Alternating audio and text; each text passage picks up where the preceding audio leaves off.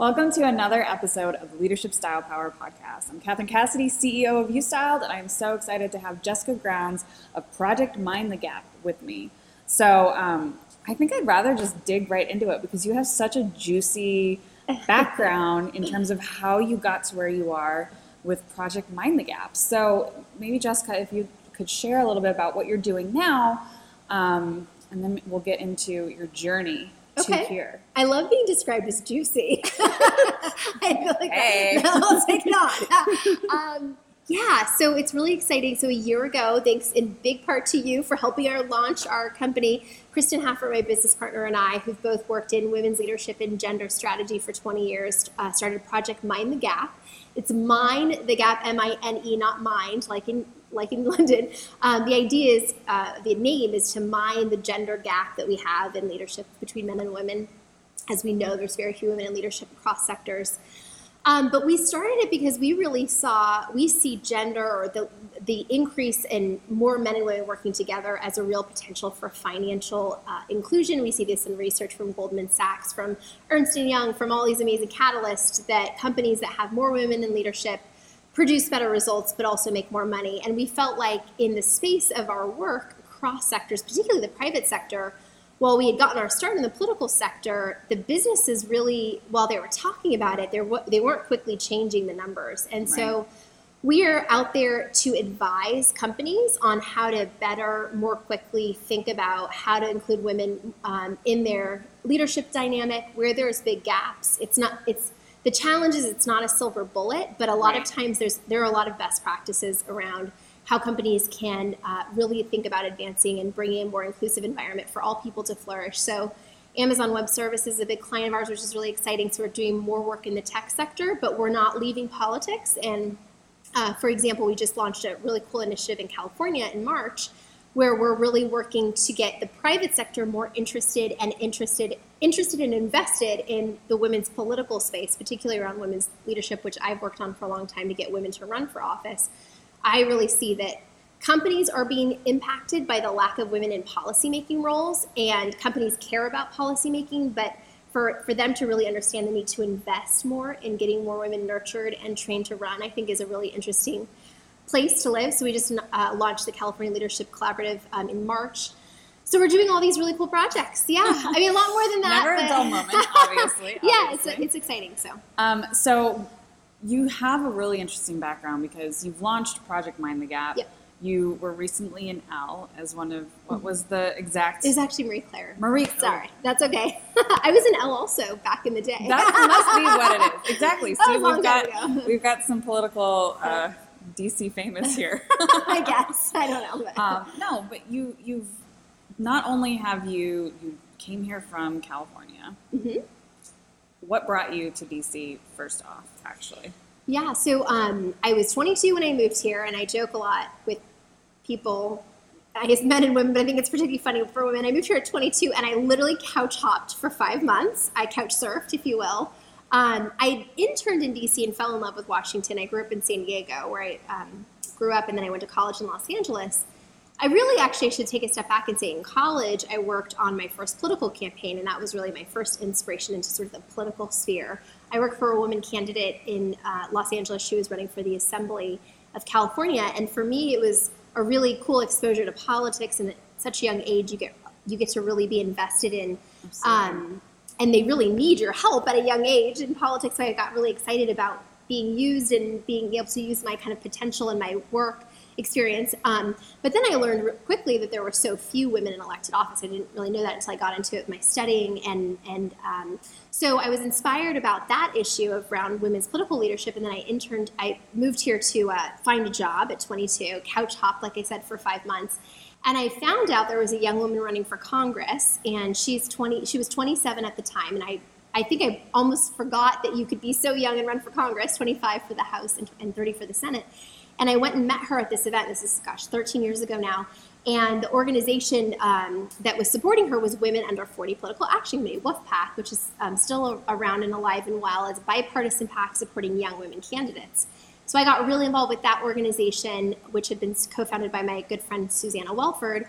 and then a number of years later, we co-founded Running Start together because what we saw was it was great. We were supporting all these young women candidates, but that we don't have enough young women inspired to actually run for office. And so Running Start really, if you've heard of Running Start, with high, high school and college women um, to inspire them into leadership. So I got my start in that space, but actually my real day job, and this is the funny thing about people who may or may not know my background, I was, it wasn't until 2010 that I was actually doing women's leadership work full time in my career. So I had moved here in 2003. So for seven years, I was a political consultant and I worked, I left up to work on a number of campaigns, instead, including Hillary's primary election in, in Iowa and Hillary Clinton, for first time she ran for president. And um, I think what was so interesting is what, what I was seeing in my work. I was working as a political consultant on a lot of races. Was I was the only woman consultant. I was mm. so I mm. continued continued to even learn wh- whether I was you know working full time around women stuff or just in whatever industry. How are all of these different structures shaped by men mostly? And the way we built politics is shaped by men because they were the ones who were first involved with it. And so, really, if you unpack that idea, everything for the most part in life has been built around how men operate. Absolutely. And how different is it for women, whether we have life, ex- we have life experiences that are different, obviously. And so, um, that really has actually sort of been a thread throughout my career where I've seen it in all of these different facets. And what is different about where kind of how women might approach an issue. And we see this in all this research around business women's leadership, right? Like, women just they are not going to necessarily step up and be like yes i'm going to be next for that job like a man might um, and so those dynamics are really important when we think about what are we doing to limit the potential for women and sort of the messages we're hearing and things like that so um, so yeah so i have i have a pretty exciting i think background in this work but what's exciting i think what's been really nice i think a good lesson to learn is i feel very fortunate that i found my passion early but i think what people have to realize is I didn't I don't if you look at my resume it might feel like it all fits together but it, it I never knew what that next step particularly would be you know right, I had absolutely. to be open to sort of there could have been a lot of different paths I took um, and so I think to really be clear about sort of what drives you and be open to opportunities and to take risk I think there are definitely moments where for example, I was executive director and co-founder of Running Start, and people might have thought, "Oh, that's exactly where you should have been." And then Ready for Hillary contacted me about the women's director position, and I left a lot of exciting that exciting work to do something for Hillary. But I think that was, you know, that was partly a challenge, and that was partly something I had, I had said that I would I would do. So I think we have to look at these opportunities in life and be willing to step into those um, those risky things because we will we'll never win unless we actually do that. Absolutely. Well, and I yeah. think there's something that kind of came to mind as you were ch- talking about your path, which, as you say, it fits together, but you wouldn't look at that as yeah. like, oh, that was the next thing. How much of the sort of DC environment of the networking, the connecting, the collaboration, the support, yeah. do you think played into opening up those opportunities, creating that like awareness around what you wanted to do that's a great question. Huge. But I have a great story about that. Um, so, yeah, I mean, firstly, especially if you're in, here in Washington and you're not already doing this, or you're starting your career, get out and network. You yeah. should be out every day. Exactly. Uh, I mean, within reason, I'm like very much about work family balance, but also like taking care of yourself. So I have like a Monday rule where I basically don't do events on Monday. Don't book a Monday event. I will probably not come. um, no, but um, other than that, I think it's really important that you get out there and build your network. I think in my 20s, that's that's what I did. I went to different events, anything I could find, even if I didn't know people there, because that challenges you and stretches you, and you build this network. One of the good skills around that, before I tell my funny story, is um, when I was, gosh, let's see, 24. I'd worked. I was working for a guy named Marty Stone and um, political consultant, and I was I remember was a couple months into working for him and he kept having all these meetings in his office with different people, but I knew they weren't for work because I was on top of sort of like clients coming in or whatever. They were just different meetings. So one day I finally went up to him and I said, Marty, who are you meeting with? And he said, Oh, um, well, yesterday I met with this woman, Sharon. She's looking for her next step in her career. And then this guy, Tim, you know, I used to work with him, whatever, at another political organization. And he's kind of figuring out his next path. And he's like, I just kind of share my Rolodex, share my network with other people. And that's something that I learned really, really early is um, you have to share your network. You have to really, um, I think you have to be open to that, and it actually benefits you more than you know. Absolutely. So, um, but but you know, the funny story about the network, is one more story, lots of stories.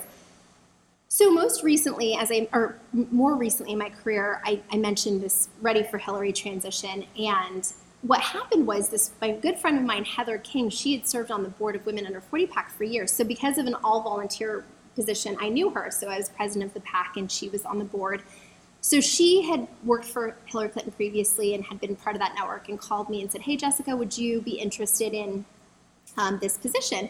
So anyway she helped me through the whole process and was really amazing. And I remember vividly, we and she came with me to the meeting where we met with the heads of Ready for Hillary, and and I and I said, um, we were walking back from this meeting, like where they basically were like, "Would you like the job?" and all this kind of final stuff. And I said, Heather, I have to say, this is such a great story for all my young women. The only reason I know you and you thought of me for this job was because we had volunteered together on this PAC, and it was all about my network, and that's how I got this position. And she said, she looked at me and she's like, Well, you're right, but actually, that's not why I thought about you. And I'm like, What? It's not because I'm amazing and you should have thought, thought about me for Hillary. I mean, And she's like, Well, yes, but I, rem- I thought of you because you had said to me the only way I'd leave Running Start is to go help Hillary Clinton become the next or the first woman president. And I said, Oh my gosh, I did say that.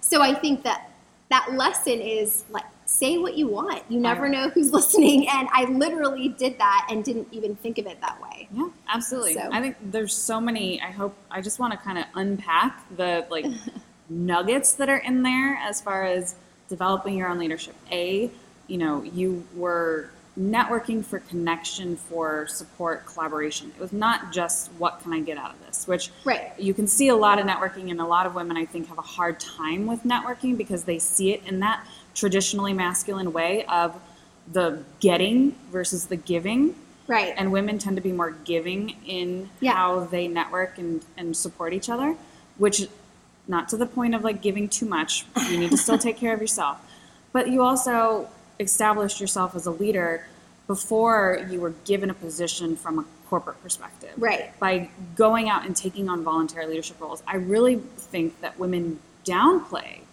their leadership characteristics qualities experience yeah. because it's in volunteer capacities Yeah. versus a traditional CEO, manager, whatever role. And I think that there's like, I mean, I- that's one of the reasons for doing this podcast is so that women recognize themselves Yeah. as the leaders that they are. Totally. And I love that your story of volunteering in a leadership role because of something you were passionate about Right. created an actual corporate leadership opportunity Totally. for you. Yeah, it, it's true, and um, I think that's a great point. And it, part of that is a hard reframe, though, in that um, we still do value that sort of traditional way of looking at leadership. I think even when women are running for office, we saw this with Nancy Pelosi. We see this with a lot of women candidates. She'd, for the first time, and this was kind of newer in this sort of women running for office movement, embrace I'm a grandmother and I'd be good at becoming the next speaker because I've managed all these people and I've managed all these children. And I think it was sort of poo pooed in the press a little bit, but I think sort of reframing how we look at the Exactly. skills you need to be good at these things Yeah. need to be reframed in a light of experiences that women have 100% and so and that leads even to a bigger conversation around what we value as leadership style in, in business and that's and in politics um, that's something Kristen and I are really trying to unpack when we talk about being gender strategists. We're not just talking about women, although that's often that's our focus and expertise in a lot of ways. It's also about like how are men trained around this of appreciating women, but also appreciating their own styles, and how do we get to a place where we sort of see women and men, um, um, of course, as equals, but sort of bringing a different dimension. Right. And so again, and and it's hard because this work, you know, not all women are the same and not all men are the same, but we see trends. So, for example, this is kind of my example of a trend. We see in psychology that women are 40, um, 60% of women are feelers, but men are, are, are only 40% feelers. Um, and so you have you have a different sort of trend around personality type in gender, but it doesn't mean that of course all men are like that or all women are all women are feelers and all men are and all men are thinkers. But um, so the point is is to say there tends to be sort of themes in sort of how women and men approach things, and if we actually appreciated a more feminine style of how we come into leadership, we do tend to be more collaborative. we do tend to be like, let's actually be a problem solver in this. You need to have both of those Yeah. sort of like the ego risk Yeah. style and this sort of collaborative style. But if you get that, and we see this again in research, which is so lovely, it's backed up that diversity really ends with the best result. But we're still working to a place that really does appreciate women's contributions in that way. And then we have to work on building women's skills to be there. So it's both both of those dy- dynamics are really important. Absolutely. And I think what something that I've seen and realized in my time in DC is that it's not so much about women in leadership, though that is the point of the work that I do and the work that you do. Yeah. Because of the fact that we have to catch up essentially. Yeah. But it's also how do we just make sure that the best people are being put in the positions of leadership Right. versus what you're essentially talking about with the group think of like this person looks like me so they and they act like me so they must be a great leader as well Right. whereas that's where you get into situations like the financial crisis because people are making decisions with the same information the same experience Exactly. the same versus like uh, I don't know about that because my experience is different. My leadership style is different. Being able to kind of catch it. Exactly. Exactly. So- The confirmation bias is really, really powerful throughout a lot of sectors that are not diverse. And I'm doing work in the tech space now and seeing that the neat, the neat thing with the tech sector is there's a little bit more of this undergirding of equality from the standpoint of innovation. They actually totally get this research, but they don't know how to necessarily get to where they want to go Yeah. um, because it is sort of a there's a bit of a you know a boy male culture sort of thing that sometimes feels uncomfortable for women but they totally know they need it. They know that that more diversity in thought is going to lead to better innovation which is exactly their goal. So that's um, that's an exciting place to sort of um, ju- jump into this work and see where we can start making making moves happen so. I love that. Very exciting. yeah. I we were talking offline a little bit about you know what we're both working towards. Yeah. Um, so obviously Jessica has Project Mine the Gap. I am U Styled, and passionate about the work that we're doing. Successful in our own right at the size that we're at, but it needs to get bigger. Yeah. So let's talk about visibility as a Uh-huh. leader. Yeah. you know, what are some of the roadblocks that you've seen in the work that you've been doing, you know, all of these years coming up through Washington, in Washington, D.C., um, but even now, especially that you are getting into Yeah. companies? Yep. Well, I mean, the biggest va- challenge, and it's a parallel, whether it's in the women's political leadership space or now in the corporate side, more so, is just valuing this issue and wanting to put money behind changing it. Um, what I tend to see throughout life is this expectation, especially around the gender diversity stuff, that there's some sort of silver bullet. Like we just need to do a training, and all these women are going to do it, and everyone's equal. Or let's just have an maternity, you know, family medical leave policy, and all the women are going to stay. And it's like there's not a silver bullet. And so, in terms of visibility and sort of, um, I guess my challenge around sort of scale, you're kind of asking around too, is is harnessing this pivot, which I do think we're in. Like I Yeah, think, I mean, clearly we're in this. And I've I've seen it for.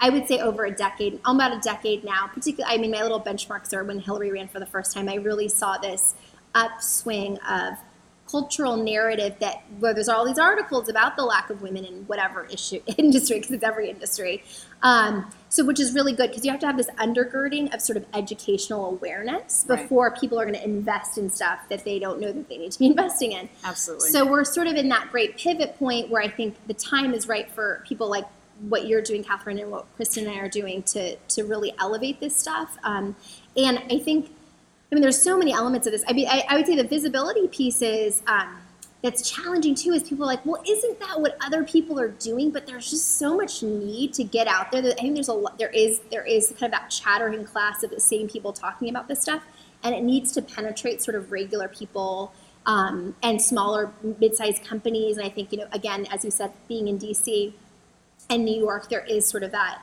East Coast bias or whatever, or kind of uh, echo chamber.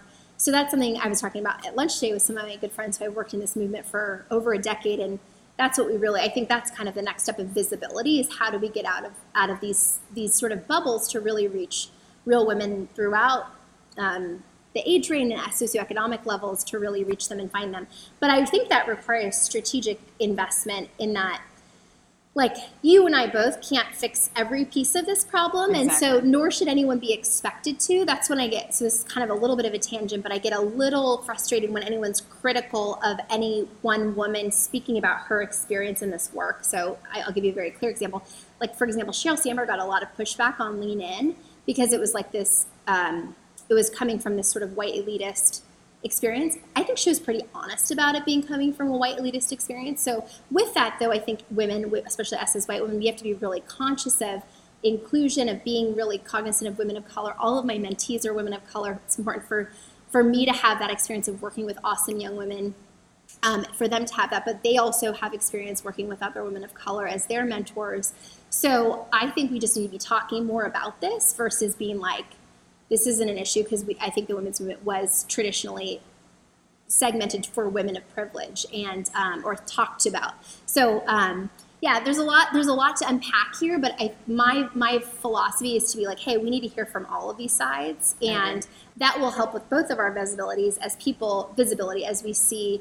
Um, I think the the sheer need for this. I mean, I'm I'm all, I, I know you're, this is your MO too. Like we need to collaborate, but we need to highlight this other work because all of it's really leading to different pieces of the puzzle to sort of fix this challenge we have. Absolutely. Yep. Well, and what you share about being in this East Coast bubble with the bias, I mean, that was one of the first things that I noticed when I moved Yes. to DC, when I learned about Running Start and She Should Run and these organizations that I'm like, I, I mean, even AAUW, like Yeah. that is my jam. And I 130 years old. Right? And I should have, I would have, if I had known, why didn't I know about it Yeah. at USC? Yeah, Like, I oh, should yeah. have known about it. They have supposedly, you know, a chapter at USC.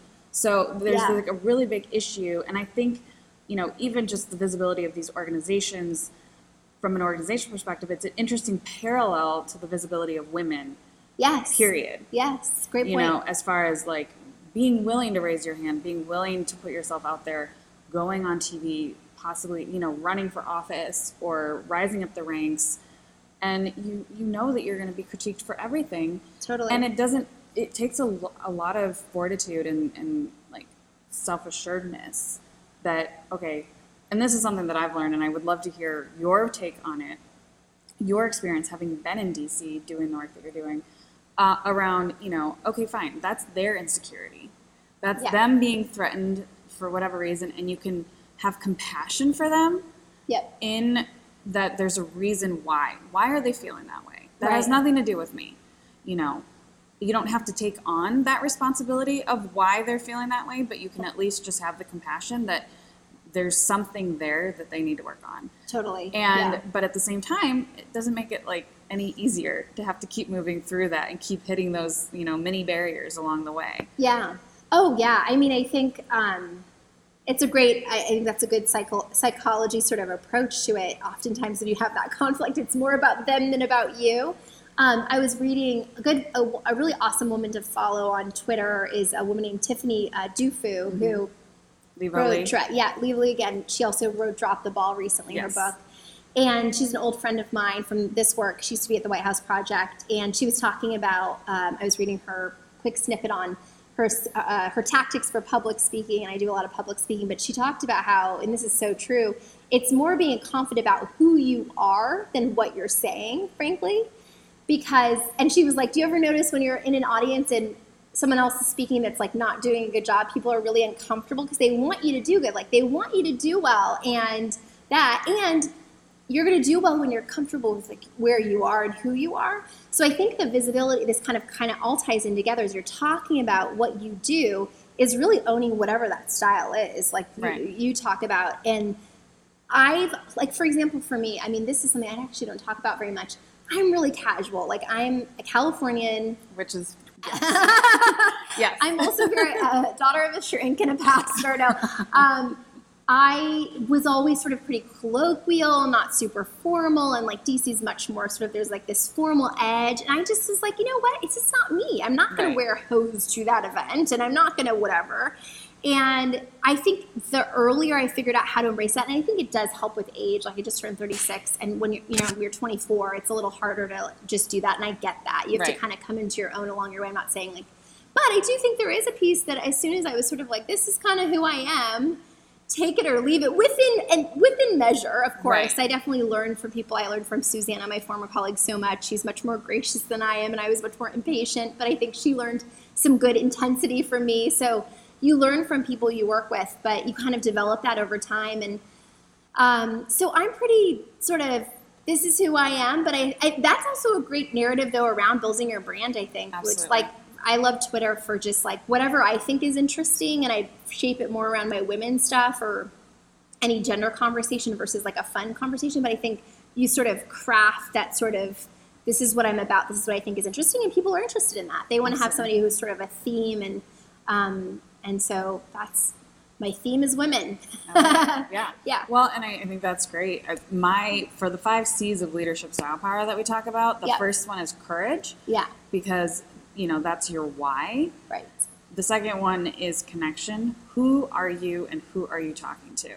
So like having those two pieces is like what makes someone raise their hand Right. and want to get out there and do more and get out of their own way. Right. Um, so I love that she's saying, yeah, you absolutely like you have to be completely grounded in yourself, Right.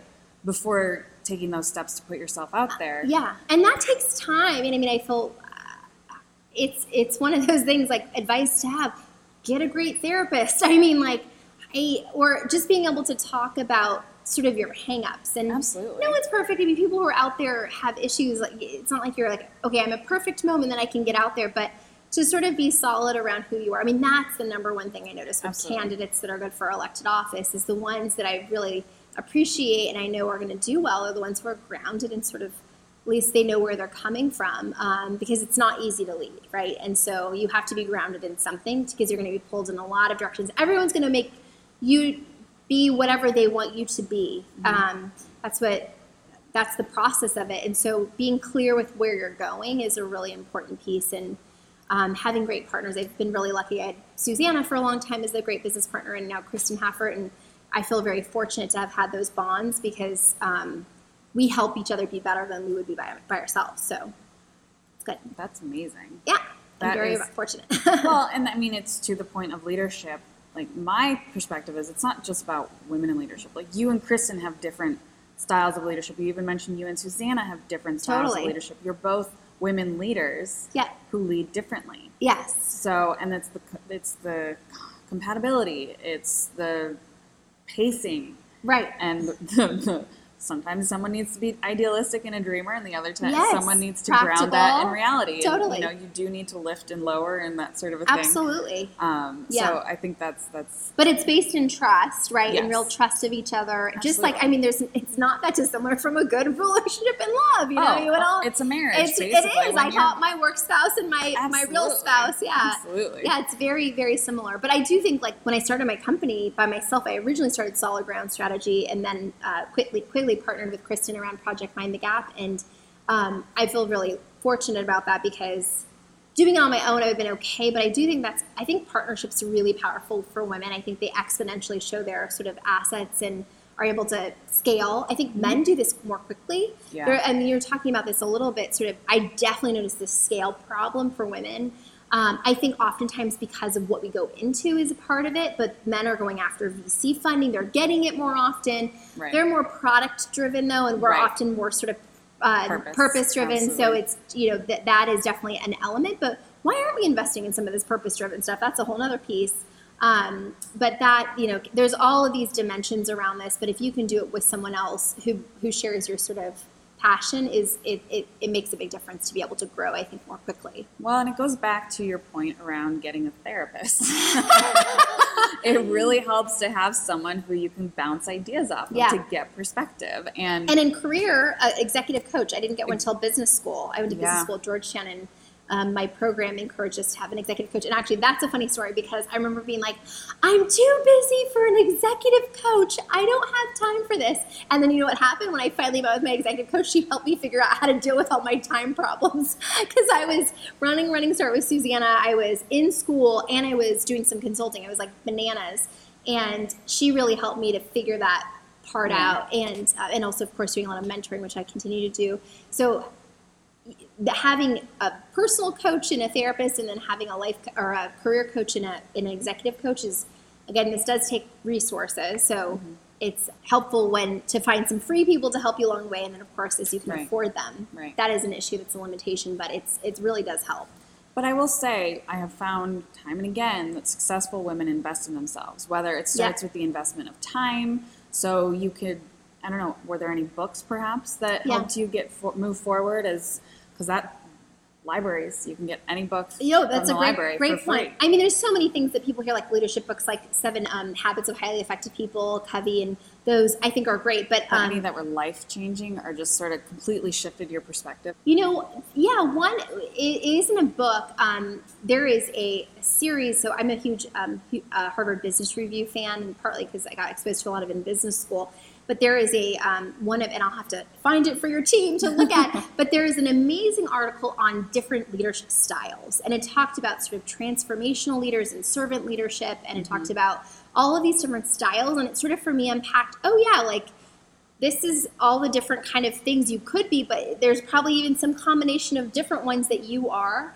And so I think that story or that narrative around different leadership styles was really was really powerful for me to um, sort of understand myself. I also, I mean, I read a lot about women, like women who've done it before, or women who've led. So I'm reading right now. I'm reading Ellen Johnson Sirleaf's. Um, it's not an autobiography, but it's a book about so she was the first woman president of an African nation of Liberia, and and it's um, I find those stories to be really powerful to see in myself. Like, what did she do? Where did she set boundaries? I mean, she like left her husband who's abusive, and she took a lot of like she was selfish at times, even when she had children, and all of these just like life moments. And so I, I read a lot like Madeleine Albright. I read about Hillary stuff. Uh, Shirley Chisholm. I mean, just amazing women in history. I think that's probably more I've taken some of my cues off of getting to know their stories to sort of inform, hey, she went through this too. Right. And she's a badass. Right. So the original trailblazers. the original. exactly. Do you have any um, more personal sort of guides as far as how you've evolved as a leader, as a person? um, Mm. yeah. Icons, mentors. Well, I, it's funny. I, I definitely think um, I've had a number of key women in my life, like in Washington, who have been my mentors who are now just like my girlfriends. So it's kind of funny as time evolves, you're Right. you kind of have to look to new mentors or whatever, or you get to a place where like, hey, what's going to really challenge me? I mean, do you want me to give specific names or just like what they did? I mean, I, I, I had like, particularly in my 20s when I was really growing in my career, and I still am, but like, I was very directly overt about having a team of five people who I could call at different places. And the thing that I did about them is I kind of like categorized them. Like if I'm having a big life change, there were two to three people I would call. If I'm having a, a challenge within the women's movement, if you will, and I like wanted to get good sound advice, I'd have a couple people I'd call. So I sort of categorized people based on my needs at the time, and that was really helpful because if I kind of went one to one and I was, they weren't so cultivating them by becoming their friends, but also helping them Right. and just um, and they were men and women. Um, my very one of my very first bosses, Marty Stone, still I consider a mentor. He was through my working with him, but also just keeping in touch over the years, and then helping them along the way as a um, mentor and a mentee. I think so. Um, I- think being really overt about it, and then of course, I think to to all of our sort of need, and also uh, it's kind of a requirement I would encourage of all of you as women is to think about who you're mentoring.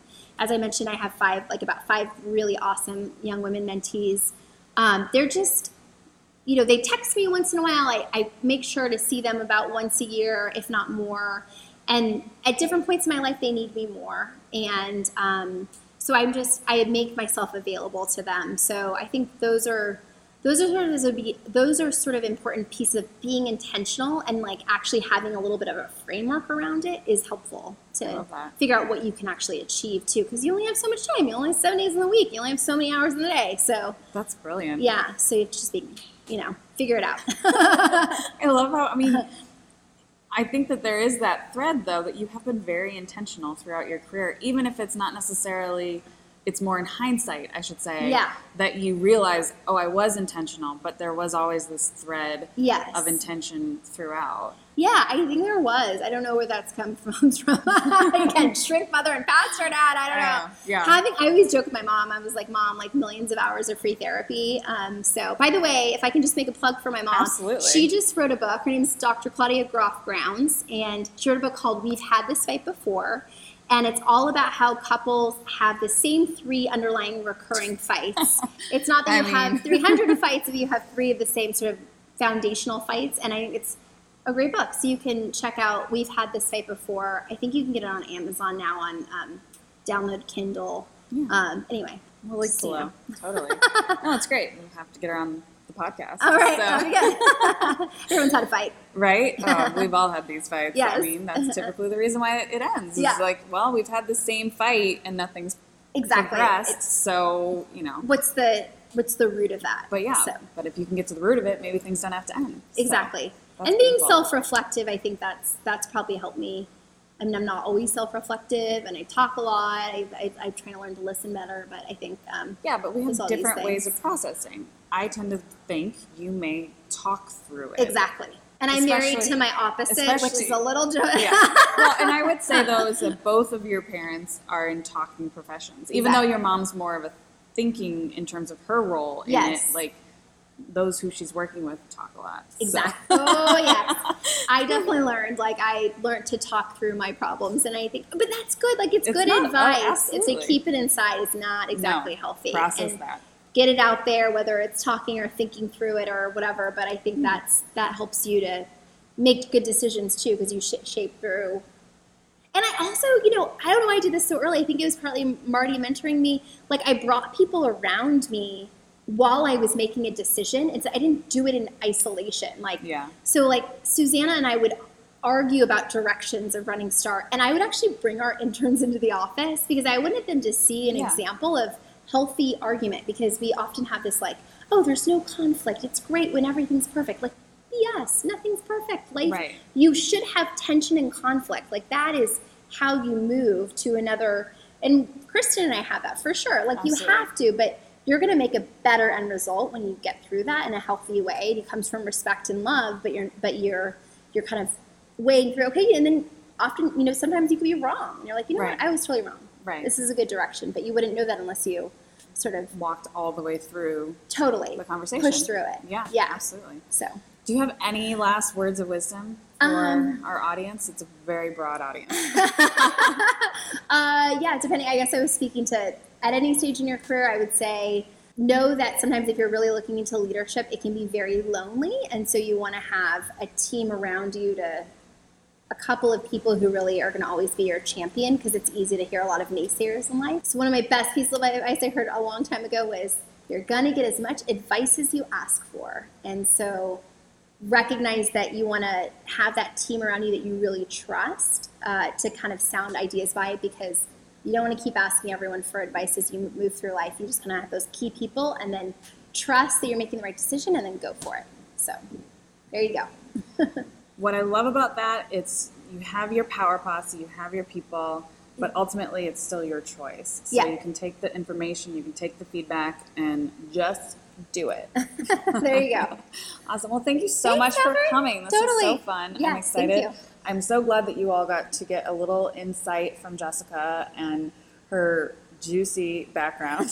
I'm to add that to my descriptors on so. LinkedIn. It's, it is. We're to have to add that. You have- Networker and juicy background. well, it's it's like for how long you've been working. It's very it's a very full resume, and Thank and you. it really is full of life. And so that's why I think juicy is just a good descriptor. it's like, yeah, you have obviously you have so many stories because Yeah. of all of the things that you've done. yeah. So Thank you. thank you. Thanks, Catherine. have a great one. See you soon. Bye.